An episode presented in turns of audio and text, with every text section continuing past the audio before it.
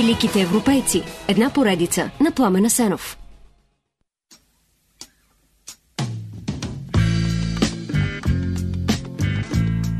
Неапол през 2021 отидох да гледам картини в музея Капо Ди Монте. Но се оказа, че върху Капо Ди тортата има огромна черешка. Текуща изложба на испански архитект, скулптор и философ на изкуството Сантьяго Калатрава. Представяха се малки пластични макети на неговите най-втрещяващи архитектурни проекти и големи дървени и метални скулптури, които звучат като ескизи за архитектурните му творения. Скулптурите на Калатрава могат да се видят само в галерии, но не и да се купят. Колко струват никой не знае, след като не се продават. 71 годишния днес Калатрава пази всичките си творения като фонд за музея и фундацията, които ще бъдат създадени след смъртта му. И това не звучи като мегаломания. Да, егото му си е голямо, но той има и огромно покритие. Калатрава е творец, който знае какво прави, защо го прави и на къде ни води. Той е истинска звезда на модерната архитектура. Някои дори му викат стархитект. А един американец го нарече Леонардо на нашето време. Не знам дали сравнението е коректно, но то все пак не насочва към факта, че той наистина е някой призван за творчество от най-високите небесни сфери. Първата архитектурна творба на Сантяго Калатрава, която получава голямо признание е гарата Стаделхофен в Цюрих. Годината е 1983. Той е на 32 и печели конкурс за цялостно обновяване на гарата.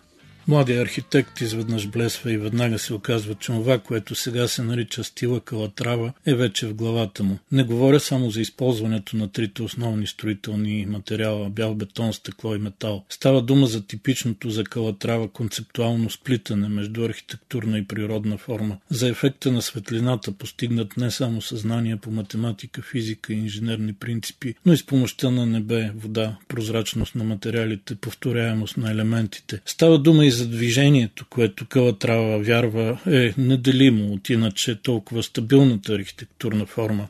Гарата Стаделхофен, например, с нейните извити като будли бетонни елементи, прилича на животински граден кош. И това не е случайно. Като студент в Цюрих, Калатрава помага на колега ветеринар с някакви рисунки, а онзи му подарява истински скелет на куче.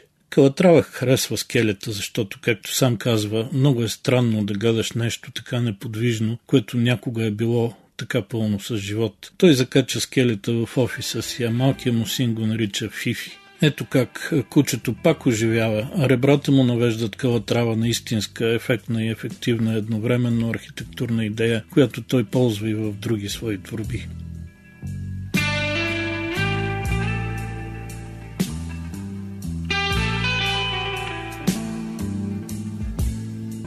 Сантьяго Калатрава е роден през 1951 година в Валенсия, град, който го вдъхновява с хармоничното единство на многото архитектурни стилове, вплетени заедно през вековете. Фамилията Калатрава е странна. Тя е свързана с едноименния средновековен орден на монаси рицари, който има богата военна история, но се разпада през 15 век с прогонването на арабите от полуострова.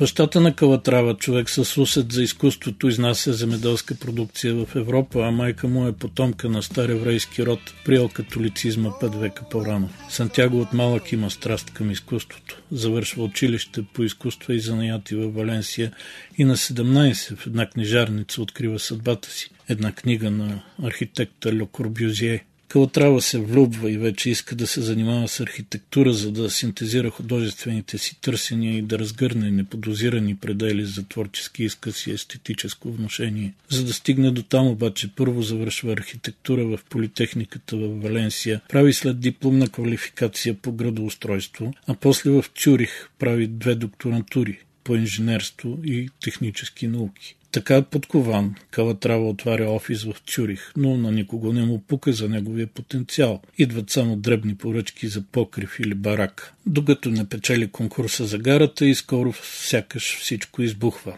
След 1983 името Сантьяго Калатрава бързо се превръща в запазена марка. Впечатляващия резултат с моста Бак де Рода в Барселона задълго го превръща в основен изпълнител на мостови конструкции. За мен поне някои от най-забележителните архитектурни творения на Калатрава са антигравитационните сякаш мостове в Севиля – Дъблин и Буенос Айрес, изтънчената комуникационна кула в Барселона, фантастичния град на изкуствата и науките в Валенсия, аудиториума в Тенерифе, Ориенталската гара в Лисабон, истинска готическа катедрала от стъкло и метал – транспортния хъб в Манхатън, разбира се, който е и мемориал за жертвите от атаките на 11 септември 2001.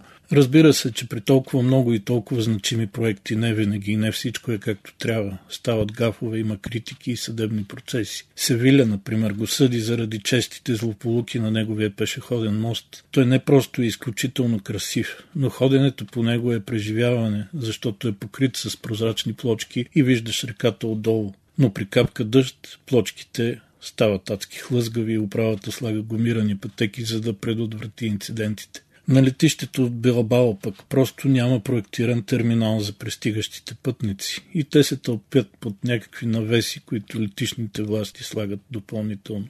Като цяло критиките към Калатрава от колегите му архитекти са в четири главни посоки. Първо, проектите му изначално са твърде скъпи, а често реализацията им надхвърля предвиденото 2-3 пъти. Второ, разходите по поддръжка на простите иначе съоръжения също са много високи. Трето, творбите на Калатрава доста си приличат. И четвърто, понякога имат сериозни структурни и функционални недостатъци. Е да, сигурно и най-отявлените противници на Калатрава, които наричат архитектурата му кич, имат своите основания.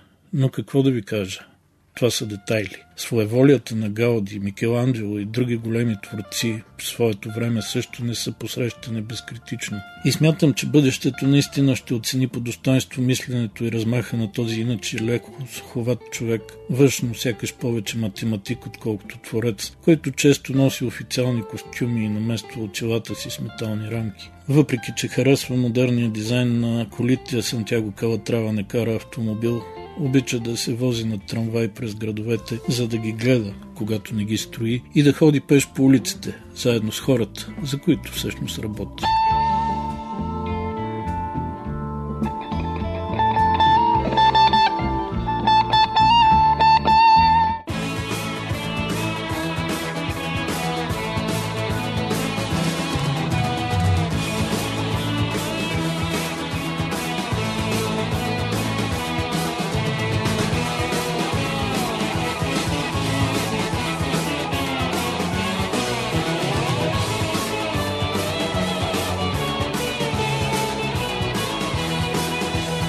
Великите европейци. Една поредица на Пламена Сенов.